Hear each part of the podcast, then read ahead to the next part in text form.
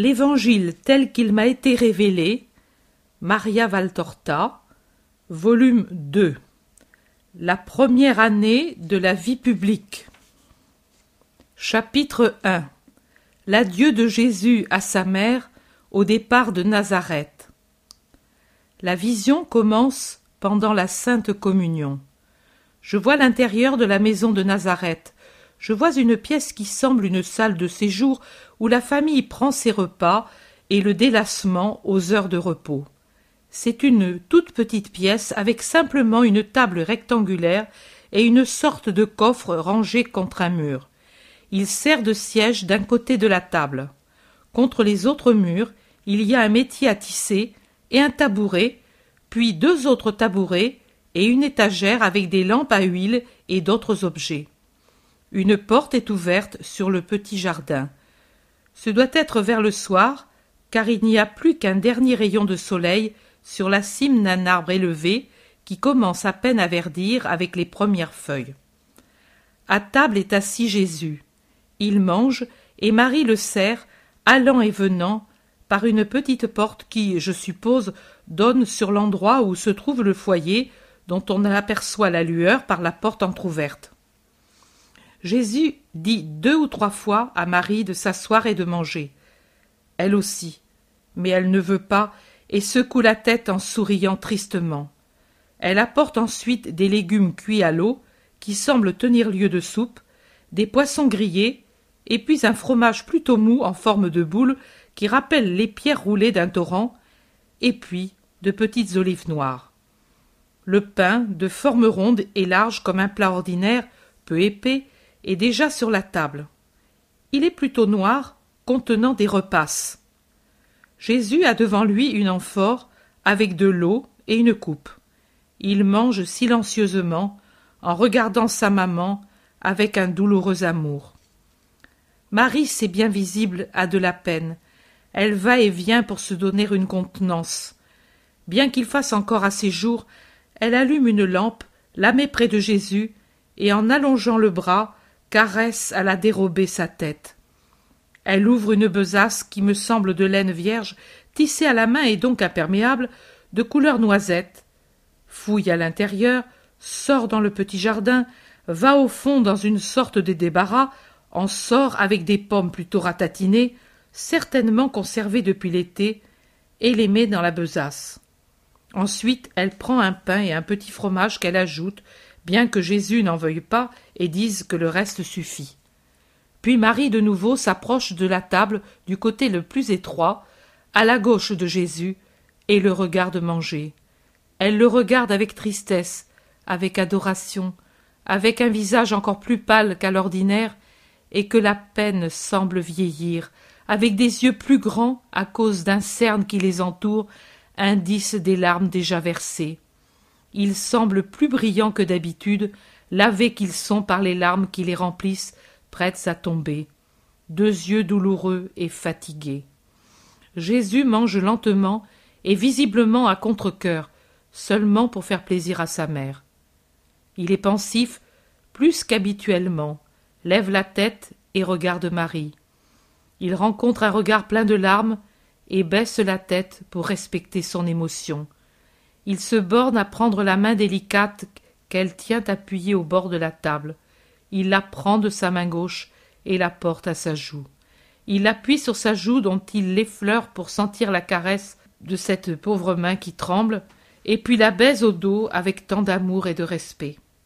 Je vois Marie qui porte la main libre, la gauche, à sa bouche, comme pour étouffer un sanglot. Ensuite, elle essuie avec les doigts une larme qui a débordé des cils et coule sur sa joue. Jésus recommence à manger, et Marie sort, vive, vive, dans le petit jardin, désormais peu éclairé, et disparaît. Jésus appuie le cou de gauche sur la table, appuie son front sur la main, et se plonge dans ses pensées, oubliant de manger. Il tend l'oreille et se lève. Il sort lui aussi dans le jardin, et après avoir regardé autour de lui, se dirige à droite de la maison, et entre dans une grotte, à l'intérieur de laquelle je reconnais l'atelier de menuisier, cette fois bien rangé, sans planches, sans freluches de bois, sans feu allumé. Il y a l'établi avec les outils, chacun à sa place, c'est tout. Penchée sur l'établi, Marie pleure. On dirait une enfant. Sa tête s'appuie sur son bras gauche replié. Elle pleure sans bruit, mais douloureusement. Jésus entre doucement et s'approche si légèrement qu'elle ne s'en rend compte que lorsque le Fils lui met la main sur la tête en l'appelant Maman, d'un ton d'amoureux reproche. Marie lève la tête et regarde Jésus à travers un voile de larmes. Elle s'appuie à lui, les deux mains jointes contre son bras droit. Jésus lui suit le visage avec un coin de sa large manche et l'attire en ses bras sur son cœur, lui déposant un baiser sur le front. Jésus est majestueux. Il semble plus viril qu'à l'ordinaire, et Marie paraît plus jeune, sauf en son visage marqué par la douleur. Viens, maman, lui dit Jésus, et la serrant étroitement de son bras droit contre lui, il marche en revenant dans le jardin, où il s'assied sur un banc contre le mur de la maison. Le jardin est silencieux maintenant dans la nuit. Il y a seulement un beau clair de lune et une lueur qui sort de la salle à manger. La nuit est tranquille. Jésus parle à Marie. Au début, je ne comprends pas les paroles à peine murmurées et auxquelles Marie acquiesce en inclinant la tête. Puis j'entends. Fais venir les parents. Ne reste pas seul. Je serai plus tranquille pour accomplir ma mission. Mon amour ne te fera pas défaut. Je viendrai souvent et te ferai prévenir quand je serai en Galilée sans pouvoir revenir à la maison. Tu viendras me voir alors. Maman, cette heure devait venir. Elle a commencé ici, quand l'ange t'apparut.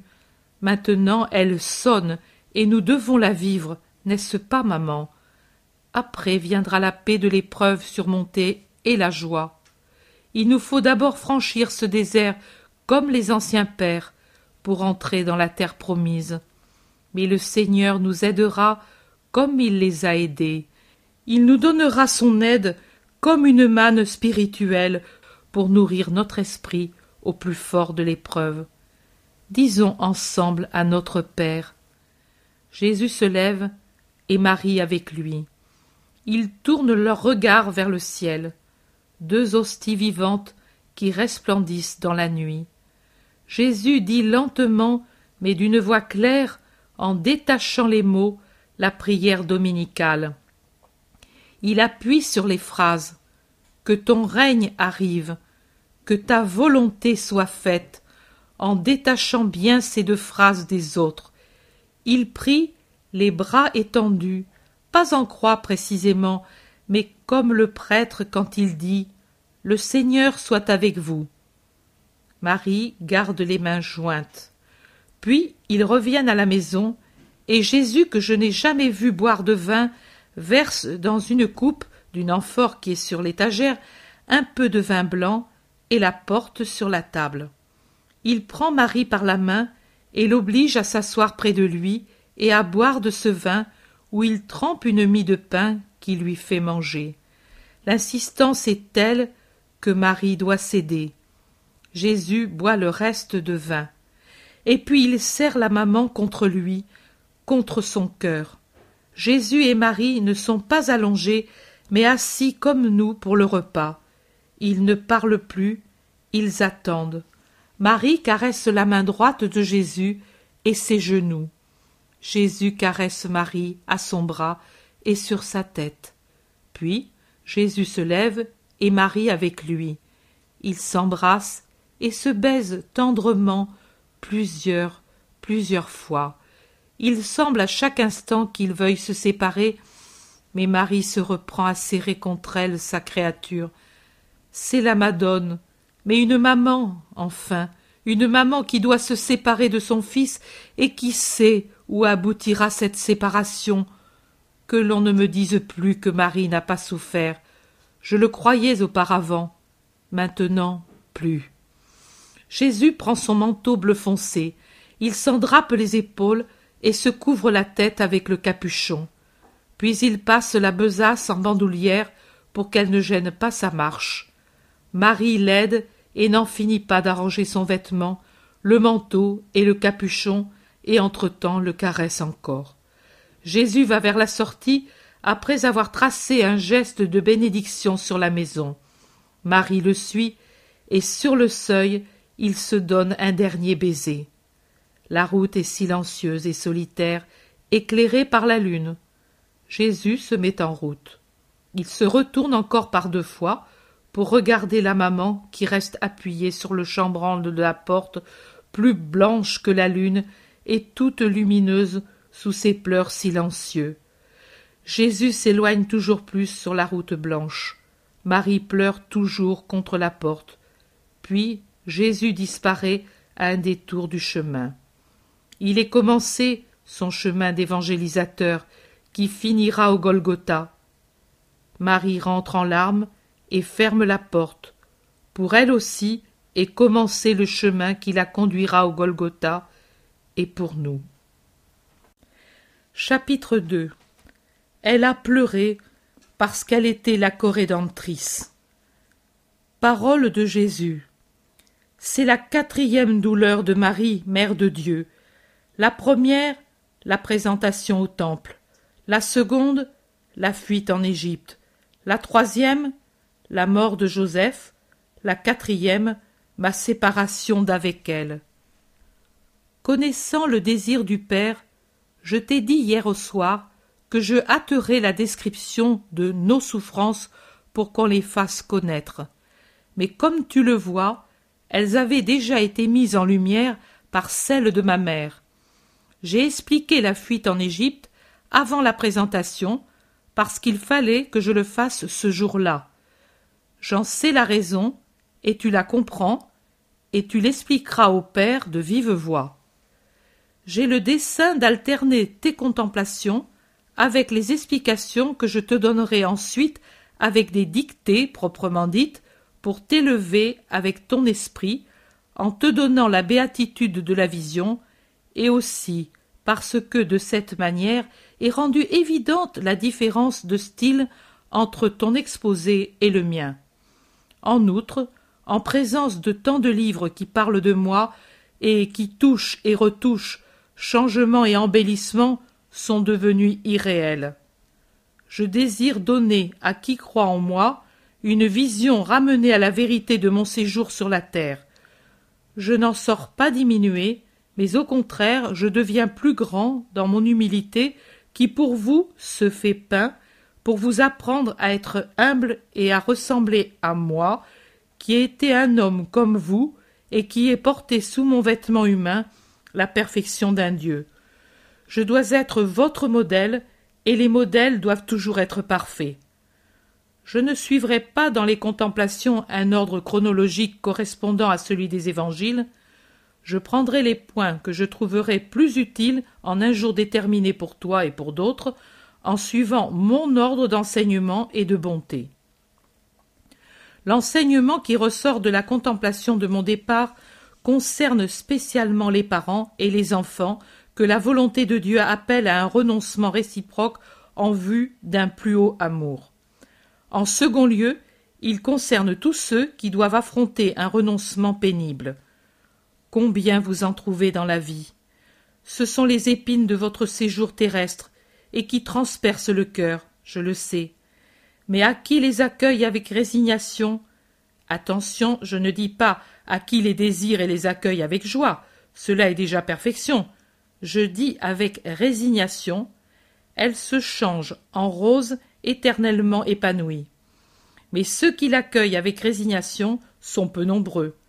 Comme des ânes rétifs, vous regimbez et vous vous butez contre la volonté du Père quand encore vous ne cherchez pas à le blesser avec des ruades et des morsures spirituelles, c'est-à-dire en vous révoltant et en blasphémant contre Dieu.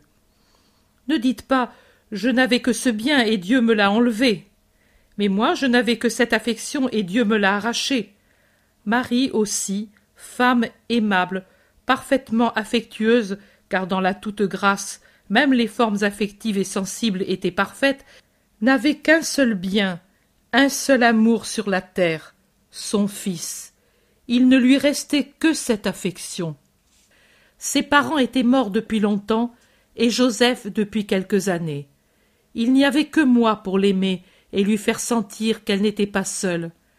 Les parents, à cause de moi, ignorant mon origine divine, lui étaient un peu hostiles. Pour eux, elle était une maman qui ne sait pas s'imposer à son fils, qui fait fi du bon sens commun, qui refuse les projets de mariage qui auraient pu donner du lustre à la famille et même une aide matérielle. Les parents voient du sens commun, du sens humain, vous l'appelez le bon sens, mais ce n'est que sens humain, c'est-à-dire égoïsme.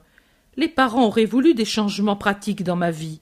Au fond, c'était la peur d'avoir un jour des ennuis à cause de moi qui déjà osaient exprimer des idées trop idéalistes, selon eux, et qui pouvaient offusquer la synagogue. L'histoire hébraïque était pleine d'enseignements sur le sort des prophètes. Ce n'était pas une mission facile que celle de prophète. Elle entraînait souvent la mort pour le prophète et des ennuis pour sa parenté. Au fond, il y avait toujours la pensée de devoir un jour prendre ma mère en charge. Ils étaient donc indisposés de voir qu'elle ne me contrariait en rien et paraissait être en continuelle adoration devant son fils. Cette opposition devrait croître ensuite au cours des trois années de mon ministère jusqu'au point d'arriver à des reproches publics quand il venait me trouver au milieu de la foule et rougissait de ma manie, selon eux, de heurter les castes puissantes. Reproches à mon adresse et à la sienne, pauvre maman. Marie savait l'humeur des parents, car tous n'étaient pas comme Jacques, Jude et Simon, ni comme leur mère, Marie de Cléophas, et elle prévoyait ce que ses dispositions deviendraient. Elle savait quel sort serait le sien au cours de ces trois années, et de ce qui l'attendait ensuite, et mon sort à moi. Pourtant, elle ne regimba pas comme vous faites. Elle pleura. Qui n'aurait pas pleuré à la séparation d'un fils qu'il aimait comme je l'aimais, à la pensée des longs jours où je ne serais plus là, dans sa maison solitaire, devant l'avenir d'un fils destiné à heurter la méchanceté de gens qui se sentaient coupables et que leur culpabilité poussait à attaquer l'innocent jusqu'à vouloir le tuer. Elle a pleuré parce qu'elle était la corédemptrice et la mère du genre humain qui a reçu de Dieu une vie nouvelle. Elle devait pleurer pour toutes les mamans qui ne savent pas faire de leur douleur de mère une couronne de gloire éternelle. Combien de mères dans le monde auxquelles la mort arrache des bras une créature Combien de mères auxquelles une volonté surnaturelle enlève un fils à leur côté? Pour toutes ces filles, comme mères des chrétiens, pour toutes ces sœurs dans leur douleur de mère esselée, Marie a pleuré, et aussi pour tous ces fils qui, nés de la femme, sont destinés à devenir des apôtres de Dieu et martyrs pour l'amour de Dieu, par fidélité à Dieu ou par la férocité des hommes. Mon sang et les pleurs de Marie sont le mélange qui fortifie ceux qui sont appelés à une destinée héroïque, qui efface leurs imperfections ou même les fautes qui ont échappé à leur faiblesse, en leur donnant, outre le martyr, quoi qu'il soit, la paix de Dieu, et s'ils l'ont souffert pour Dieu, la gloire du ciel. Ils le trouvent, les missionnaires, comme une flamme qui les réchauffe dans les pays où la neige est maîtresse. Ils le trouvent comme une rosée là où règne un soleil brûlant. Les larmes de Marie naissent de sa charité et jaillissent d'un cœur lilial.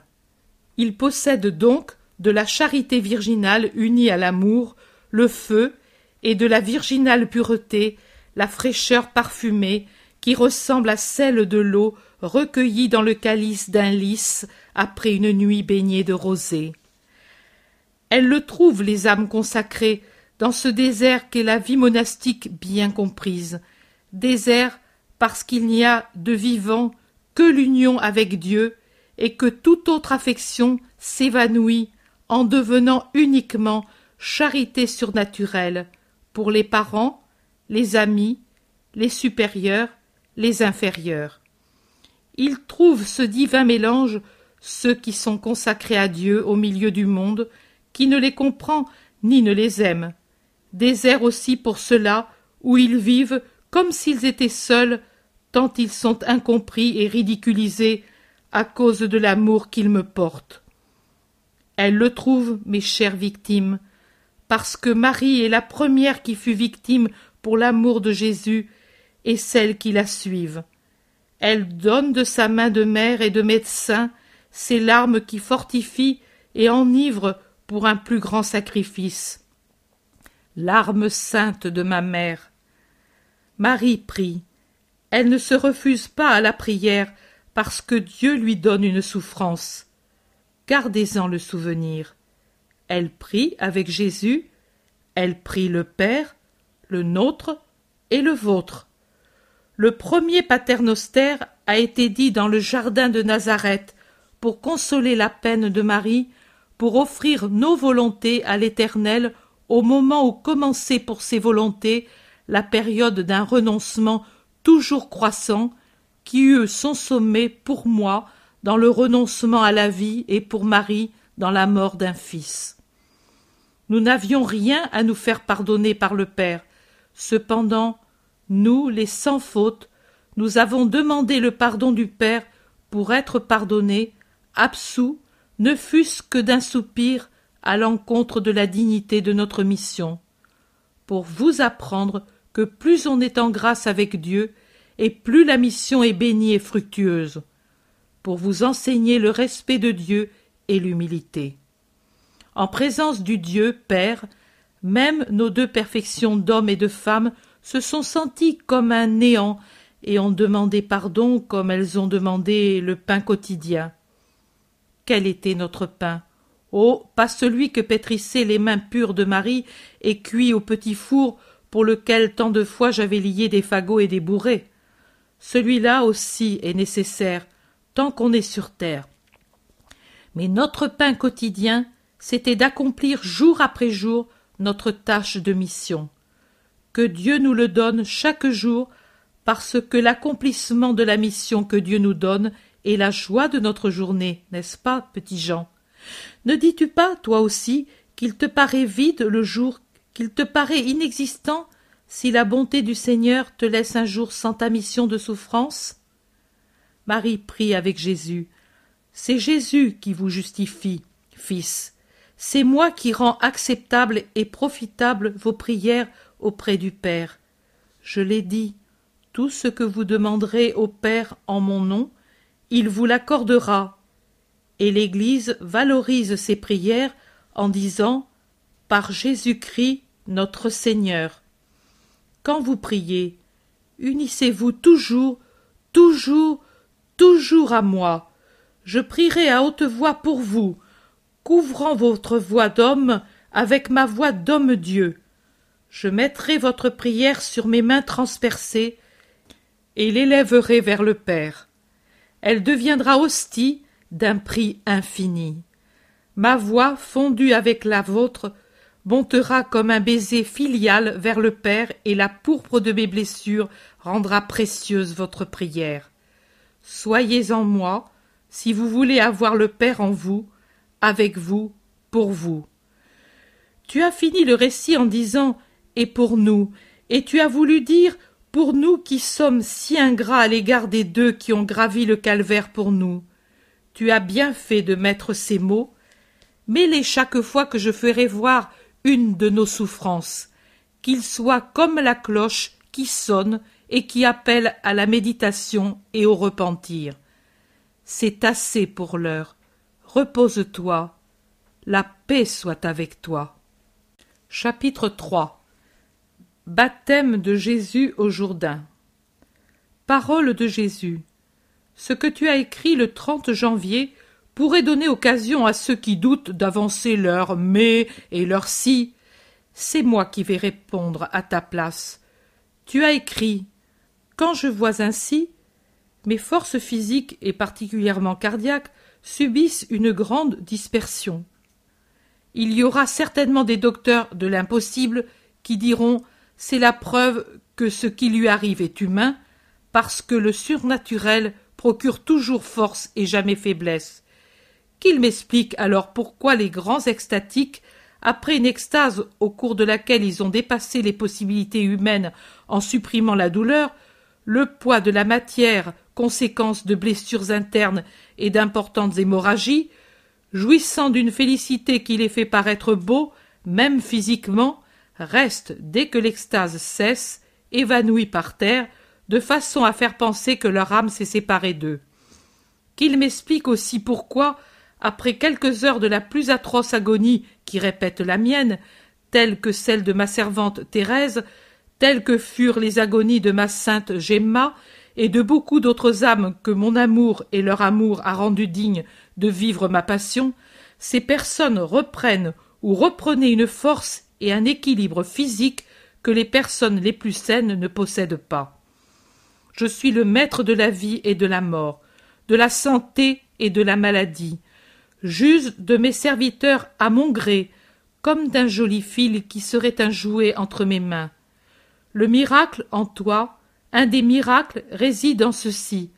Dans l'état physique où tu te trouves, état qui se prolonge miraculeusement, c'est que tu puisses arriver à cette béatitude sans en mourir, éprouvant ces transports alors que tu te trouves dans cet état de prostration qui pour d'autres empêcherait même reflux en toi en ces heures, comme elle a reflué dans les heures où tu as écrit mes dictées, ou celles des autres esprits qui t'apportent leurs célestes paroles.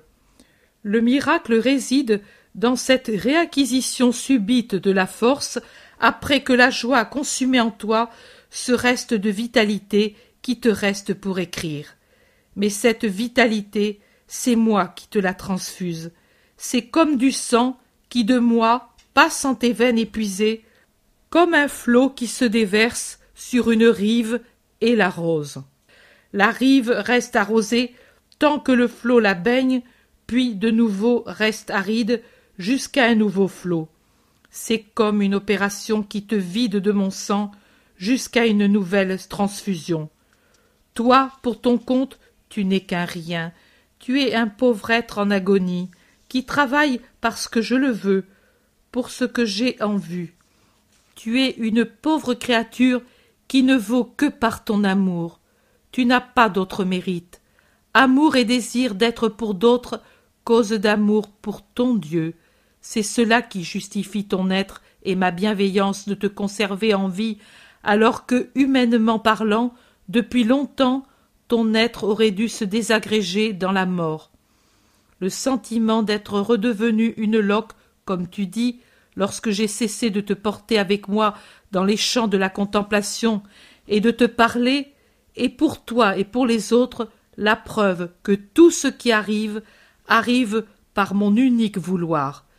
Si quelqu'un pense humainement qu'avec le même vouloir et le même amour je pourrais te guérir et que ce serait la meilleure manière de prouver mon amour et ma bienveillance, je réponds que j'ai toujours conservé la vie à mes serviteurs tant que j'ai jugé que leur mission devait continuer, mais je ne leur ai jamais procuré une vie humainement heureuse parce que mes missions se réalisent dans et par la souffrance et que d'autre part mes serviteurs n'ont qu'un désir semblable au mien, souffrir pour acheter.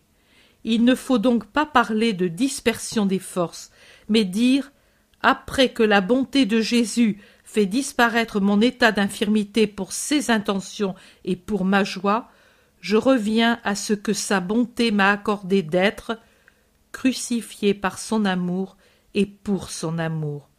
Et maintenant, va de l'avant avec une obéissance pleine d'amour. À la même date, le 3 février 1944 au soir. Je vois une plaine inhabitée et sans végétation.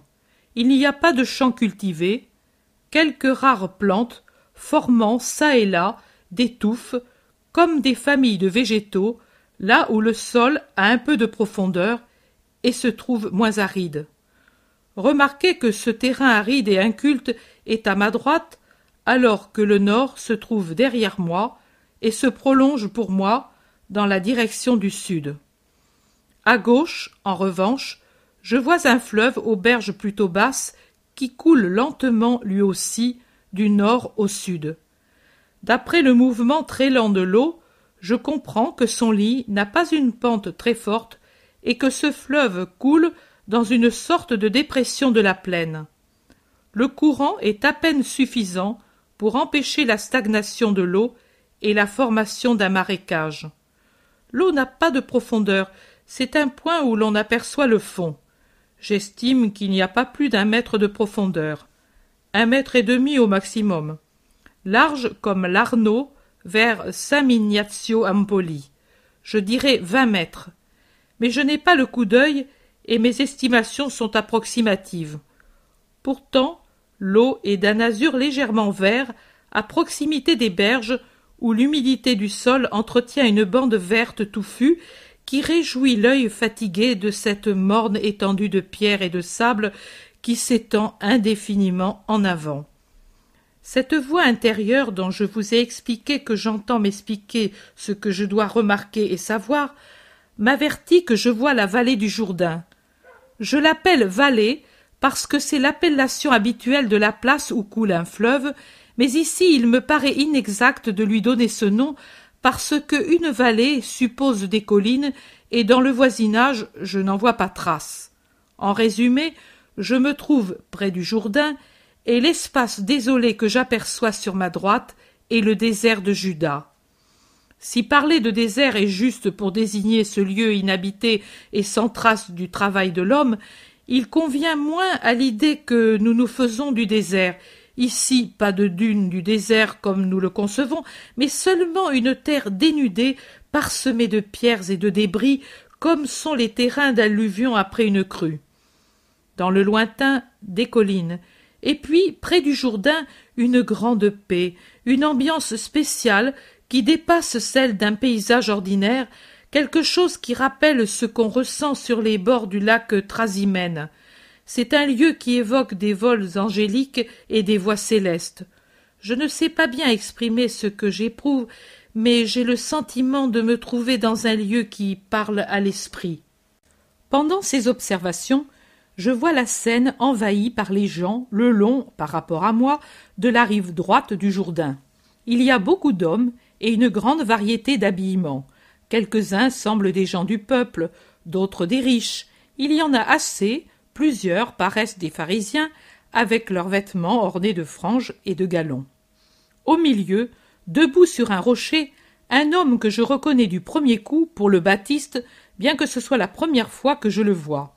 Il parle à la foule, et je vous assure que sa prédication manque plutôt de douceur. Jésus a appelé Jacques et Jean les fils du tonnerre. Mais alors, quel nom donner à ce fougueux orateur? On pourrait pour Jean-Baptiste parler de coups de foudre, d'avalanche, de tremblement de terre, tant il est impétueux et sévère dans son discours et ses gestes. Il parle de la venue du Messie et exhorte les auditeurs à préparer leur cœur en les débarrassant de ce qui les encombre et en redressant leurs pensées. Mais c'est un parler frénétique et rude. Le précurseur n'a pas la main légère de Jésus pour soigner les blessures des cœurs. C'est un médecin qui les met à nu, fouille et taille sans pitié. Pendant que je l'écoute, je ne rapporte pas ses paroles parce que ce sont celles des évangélistes, mais qui dévalent en un discours torrentiel. Je vois s'avancer le long d'un sentier, le long de la bordure herbeuse et ombragée qui côtoie le Jourdain, mon Jésus. Ce chemin de campagne, plutôt sentier que chemin, semble dessiné par les caravanes et les voyageurs qui, pendant des années et des siècles, l'ont parcouru pour arriver à un point où le fond du lit se relève et permet de passer à gué. Le sentier continue sur l'autre rive du fleuve et se perd dans la verdure de l'autre berge. Jésus est seul. Il marche lentement, et en avançant, il arrive derrière Jean. Il avance sans bruit, tout en écoutant la voix tonnante du pénitent du désert, comme si Jésus était aussi une des nombreuses personnes qui venaient vers Jean pour se faire baptiser et se préparer à la purification pour la venue du Messie. Rien ne distingue Jésus des autres gens.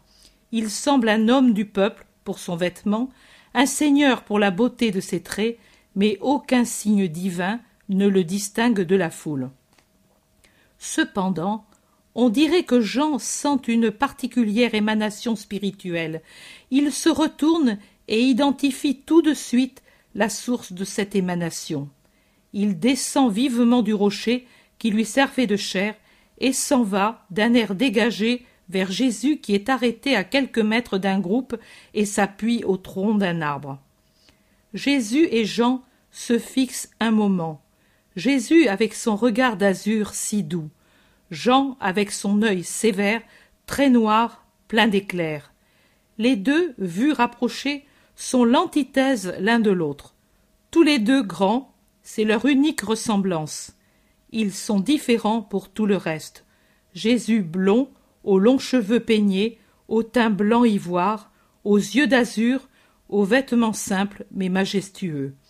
Jean hirsute, aux cheveux noirs qui retombent à plat sur les épaules et taillés en escalier, avec une barbe noire coupée à ras qui lui couvre presque tout le visage, qui n'empêche pas de découvrir ses joues creusées par le jeûne, des yeux noirs, fiévreux, la peau bronzée par le soleil et les intempéries, et le poil épais qui la couvre, demi-nu, avec son vêtement de peau de chameau retenu à la taille par une ceinture de peau et qui lui couvre le torse, descendant à peine au-dessous de ses flancs amaigris et laissant à droite les côtes découvertes, les côtes sur lesquelles se trouve unique tissu, la peau tannée par l'air.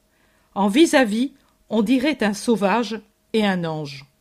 Jean, après avoir fixé sur lui son regard pénétrant, s'écrie. Voici l'agneau de Dieu. Comment peut-il se faire que mon Seigneur vienne vers moi? Jésus répond tranquillement c'est pour accomplir le rite de pénitence. Jamais, Seigneur, c'est moi qui dois venir à toi pour être sanctifié, et c'est toi qui viens vers moi? Et Jésus, en lui mettant une main sur la tête, parce que Jean s'était incliné devant Jésus, lui répond.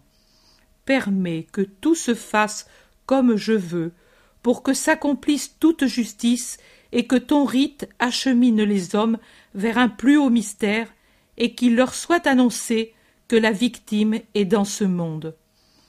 Jean l'observe avec un œil dont une larme adoucit le regard et le précède vers la rive. Jésus enlève son manteau et sa tunique, gardant une sorte de caleçon court, et descend dans l'eau où se trouve déjà Jean. Jean le baptise en lui versant sur la tête de l'eau du fleuve, avec une sorte de tasse suspendue à sa ceinture et qui semble être une coquille ou une demi-calebasse séchée et vidée. Jésus est proprement l'agneau, l'agneau dans la blancheur de sa chair, la modestie de ses traits, la douceur de son regard.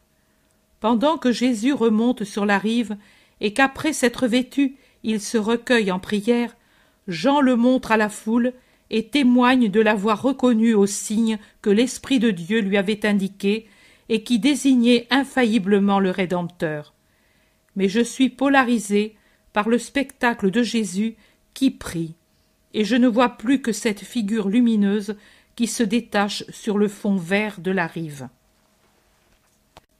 Chapitre 4 Jean n'avait besoin d'aucun signe. Parole de Jésus. Jean n'avait pas besoin de signe pour lui-même. Son esprit, présanctifié dès le sein de sa mère, était en possession de cette vue de l'intelligence surnaturelle qui aurait été le lot de tous les hommes sans la faute d'Adam. Si l'homme était resté en état de grâce, dans l'innocence et la fidélité à son Créateur, il aurait vu Dieu à travers les apparences extérieures. On dit dans la Genèse que le Seigneur Dieu parlait familièrement avec l'homme innocent et que l'homme ne s'évanouissait pas en entendant cette voix et la discerner sans se tromper. Tel était le sort de l'homme, voir et comprendre Dieu, comme un fils à l'égard de son père. Puis la faute est venue, et l'homme n'a plus osé regarder Dieu, n'a pu savoir découvrir et comprendre Dieu, et il le sait de moins en moins. Mais Jean, mon cousin Jean, avait été purifié de la faute quand la pleine de grâce s'était penchée avec amour pour embrasser celle qui autrefois stérile était devenue féconde, Élisabeth. Le bébé avait sauté de joie dans son sein en sentant les écailles de la faute tomber de son âme comme une croûte qui tombe d'une plaie au moment de la guérison. L'Esprit Saint qui avait fait de Marie la mère du Sauveur commença son œuvre de salut à travers Marie, ciboire vivant du salut incarné pour cet enfant qui allait naître, destiné à m'être uni, non pas tant par le sang que par la mission qui fit de nous comme les lèvres qui forment la parole. Jean, c'était les lèvres, et moi, la parole. Lui, le précurseur dans l'Évangile et sa destinée de martyr. Moi, celui qui donne ma divine perfection à l'Évangile, inauguré par Jean, et son martyr pour la défense de la loi de Dieu. Jean n'avait besoin d'aucun signe, mais pour l'épaisseur de l'esprit des autres, un signe était nécessaire. Sur quoi Jean aurait-il fondé son affirmation, sinon sur une preuve irrécusable que les yeux des hommes, lents à voir et les oreilles paresseuses, auraient perçu? Moi également, je n'avais pas besoin de baptême, mais la sagesse du Seigneur avait jugé que ce devait être l'instant et la façon de se rencontrer. En faisant sortir Jean de sa grotte dans le désert et moi de ma maison, il nous unit à ce moment pour ouvrir sur moi le ciel et en faire descendre soi-même, colombe divine, sur celui qui aurait à baptiser les hommes avec cette colombe et faire descendre du ciel l'annonce encore plus puissante de cette angélique pensée de mon Père. Voici mon Fils bien-aimé, en qui je me suis complu c'est pour que les hommes n'eussent pas d'excuses ou de doutes pour savoir s'ils devraient me suivre ou non. Les manifestations du Christ ont été nombreuses. La première, après la naissance, fut celle des mages, la seconde au temple, la troisième sur les rives du Jourdain. Puis vinrent les autres manifestations innombrables que je te ferai connaître, parce que mes miracles sont des manifestations de ma nature divine jusqu'au dernier, de ma résurrection, et de mon ascension au ciel. Ma patrie fut comblée de mes manifestations. Comme des semences jetées aux quatre points cardinaux, elles arrivèrent en toutes couches et tout endroit de la vie, aux bergers, aux puissants, aux savants, aux incrédules, aux pécheurs, aux prêtres, aux dominateurs, aux enfants, aux soldats, aux hébreux, aux gentils, Maintenant encore, elles se répètent, mais comme alors le monde ne les accepte pas, ou plutôt il n'accueille pas les miracles actuels, et il oublie ceux du passé. Eh bien, je ne renonce pas, je me répète pour vous sauver, pour vous amener à la foi en moi. Sais-tu, Marie, ce que tu fais? Ce que je fais plutôt en te faisant voir l'Évangile, c'est une tentative plus forte pour amener les hommes vers moi. Tu l'as désiré par tes prières ardentes. Je ne me borne plus à la parole. Elle fatigue et les éloigne. C'est un péché, mais c'est ainsi. J'ai recours à la vision, à la vision de mon évangile, et je l'explique pour la rendre plus claire et plus attrayante. À toi, je donne le réconfort de la vision. À tous, je donne le moyen de me désirer et de me connaître. Et si encore elle ne sert pas, et si, comme de cruels enfants, ils rejettent le don sans en comprendre la valeur, à toi le don restera, et à eux ira mon indignation. Je pourrais une fois encore faire l'antique reproche. Nous avons joué de la flûte, et vous n'avez pas dansé. Nous avons entonné des lamentations, et vous n'avez pas pleuré. Mais n'importe, laissons-les, les inconvertissables, accumuler sur leur tête des charbons ardents, et tournons-nous vers les brebis qui cherchent à connaître le pasteur. Le pasteur, c'est moi, et tu es la houlette qui me les amène. Comme vous voyez, je me suis hâté de mettre ces détails qui, à cause de leur petitesse, m'avaient échappé et que vous avez désiré avoir. Puis, aujourd'hui, en lisant le fascicule, je remarque une phrase de Jésus qui peut vous servir de règle. Ce matin, vous disiez que vous ne pourriez faire connaître les descriptions faites en mon style personnel, et moi qui ai une véritable phobie d'être connue, j'en étais bien contente.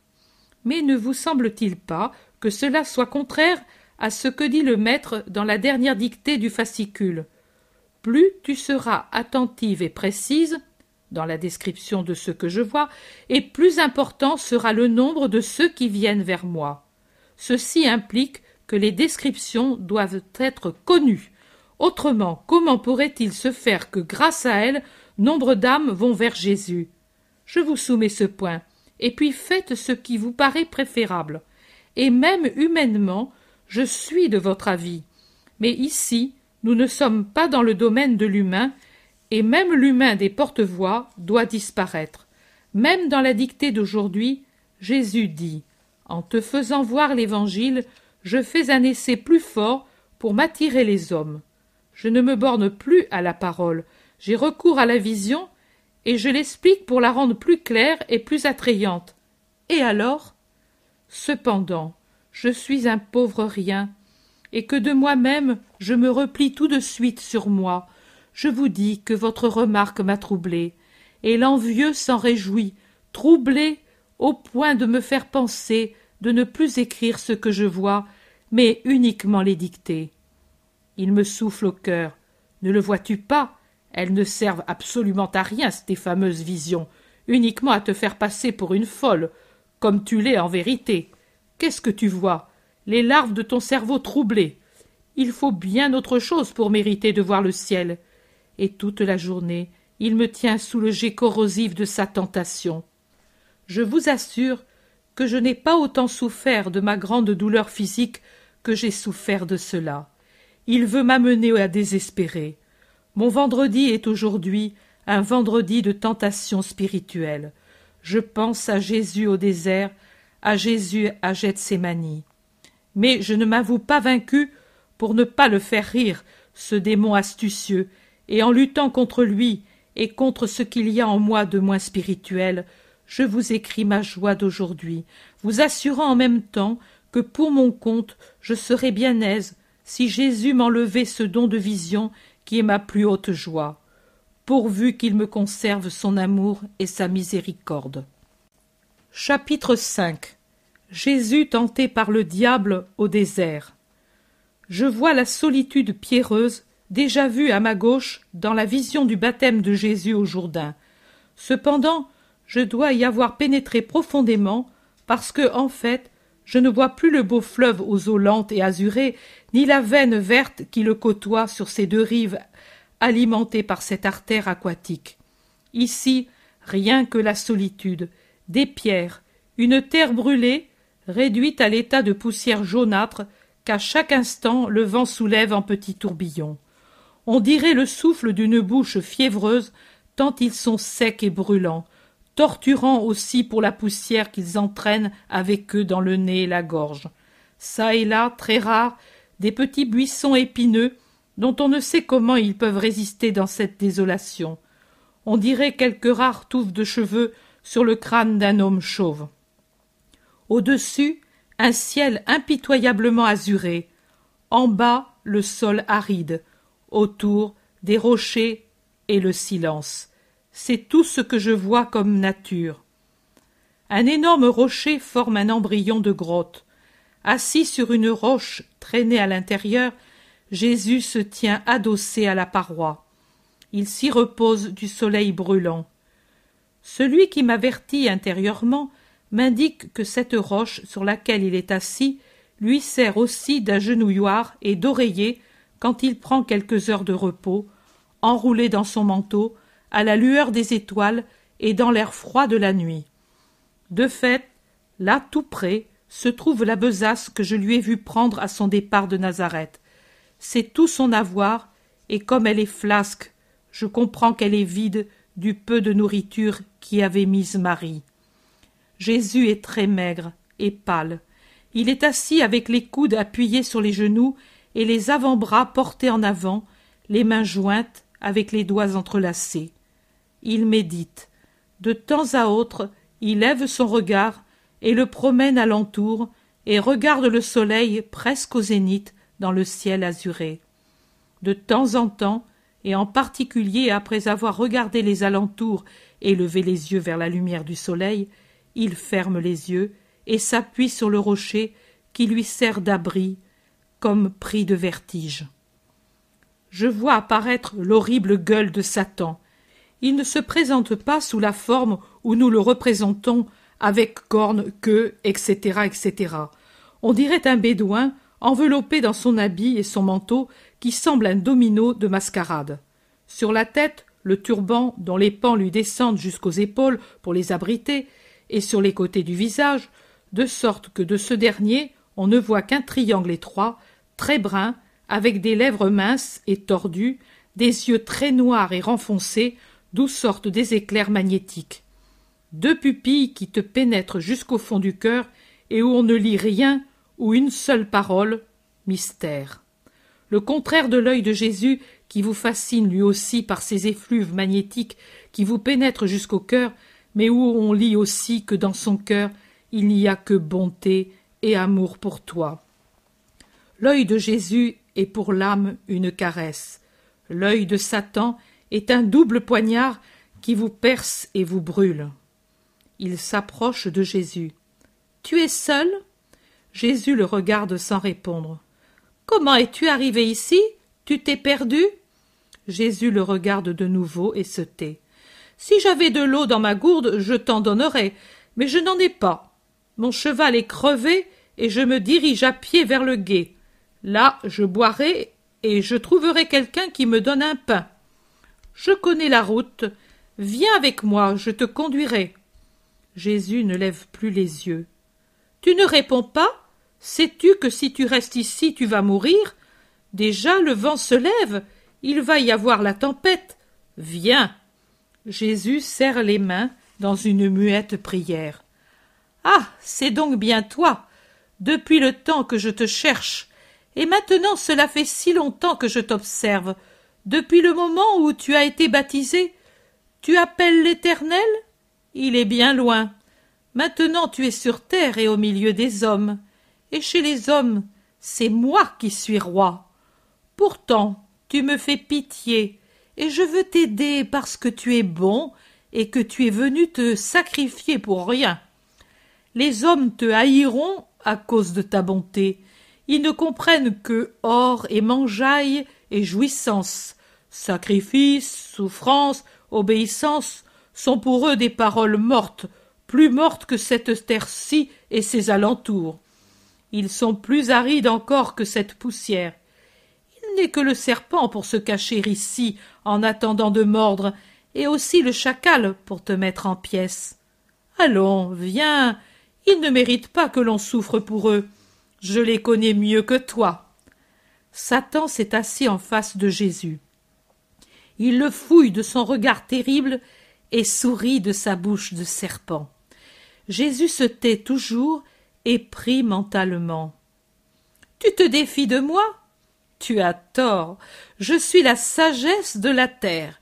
Je puis te servir de maître pour t'aider à triompher. Vois, l'important c'est de triompher. Puis, quand on s'est imposé au monde et quand on l'a séduit, alors on le mène où l'on veut. Mais d'abord, il faut être comme il leur plaît, comme eux, les séduire en leur faisant croire que nous les admirons et que nous les suivons dans leurs pensées. Tu es jeune et beau. Commence par la femme. C'est toujours par elle qu'on doit commencer. Je me suis trompé en amenant la femme à la désobéissance. J'aurais dû la conseiller d'une autre manière. J'en aurais fait un meilleur instrument et j'aurais vaincu Dieu. J'ai été trop pressé. Mais toi, je t'enseigne car il y a eu un jour où je t'ai regardé avec une joie angélique et un reste de cet amour est demeuré en moi. Mais toi, écoute-moi et profite de mon expérience. Donne-toi une compagne, ou toi tu ne réussiras pas, elle réussira. Tu es le nouvel Adam. Tu dois avoir ton Ève. Et puis, comment peux-tu comprendre et guérir les maladies des sens si tu ne sais pas ce que c'est? Ne sais-tu pas que la femme est le noyau d'où naît la plante de la passion et de l'orgueil? Pourquoi l'homme veut-il régner? Pourquoi veut-il être riche, puissant? Pour posséder la femme. Elle est comme l'alouette. Elle a besoin d'un scintillement qui l'attire. L'or et la domination sont les deux faces du miroir qui attirent les femmes la cause des maux du monde. Regarde, derrière mille délits d'apparence diverses, il y en a neuf cents au moins qui ont leurs racines dans la fin de la possession de la femme ou dans la volonté d'une femme brûlée d'un désir que l'homme ne satisfait pas encore ou ne satisfait plus. Va vers la femme si tu veux savoir ce que c'est que la vie, et après seulement tu sauras soigner et guérir les maux de l'humanité. Elle est belle, tu sais, la femme. Il n'est rien de plus beau au monde. L'homme possède la pensée et la force, mais la femme, sa pensée est un parfum, son contact est caresse de fleurs, sa grâce est un vin enivrant, sa faiblesse est comme un écheveau de soie ou les boucles frisées d'un bébé entre les mains de l'homme. Sa caresse est une force qui se communique à la nôtre et l'enflamme. La souffrance disparaît, et la fatigue, et les soucis quand il se pose auprès une femme. Elle est entre nos bras comme un bouquet de fleurs. Mais, imbécile que je suis, tu as faim, et je te parle de femme. Ta vigueur est épuisée. Pour cette raison, ce parfum de la terre, cette fleur de la création, ce fruit qui donne et suscite l'amour te paraît sans valeur. Mais regarde ces pierres, comme elles sont rondes et polies, dorées sous les rayons du soleil couchant. Ne dirait-on pas des pins? Toi, fils de Dieu, tu n'as qu'à dire Je le veux pour qu'elles deviennent un pain odorant, comme celui qu'à cette heure les ménagères tirent du four pour le repas de la famille. Et ces acacias si arides, si tu le veux, ne peuvent-ils pas se couvrir de fruits délicieux, de dattes sucrées comme le miel? Rassasie-toi, fils de Dieu, tu es le maître de la terre. Elle se penche pour se mettre à tes pieds et apaiser ta faim. Tu vois comme tu pâlis et chancelles rien qu'à entendre parler de pain. Pauvre Jésus. Es-tu affaibli au point de ne plus pouvoir commander au miracle?